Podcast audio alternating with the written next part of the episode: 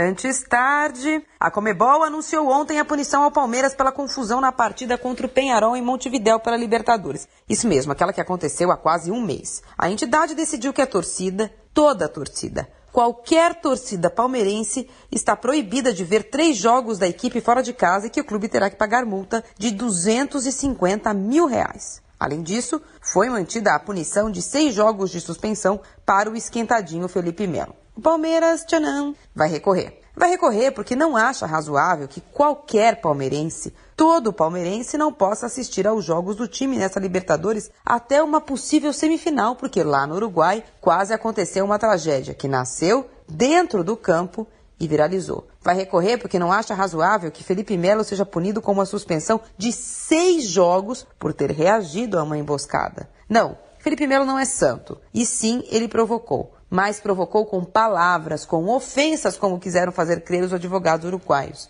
Mas no mundo civilizado, luta campal e emboscada são comparáveis a provocações verbais? Para Comebol é. Marília Ruiz perguntar não ofende para a Rádio Dourado.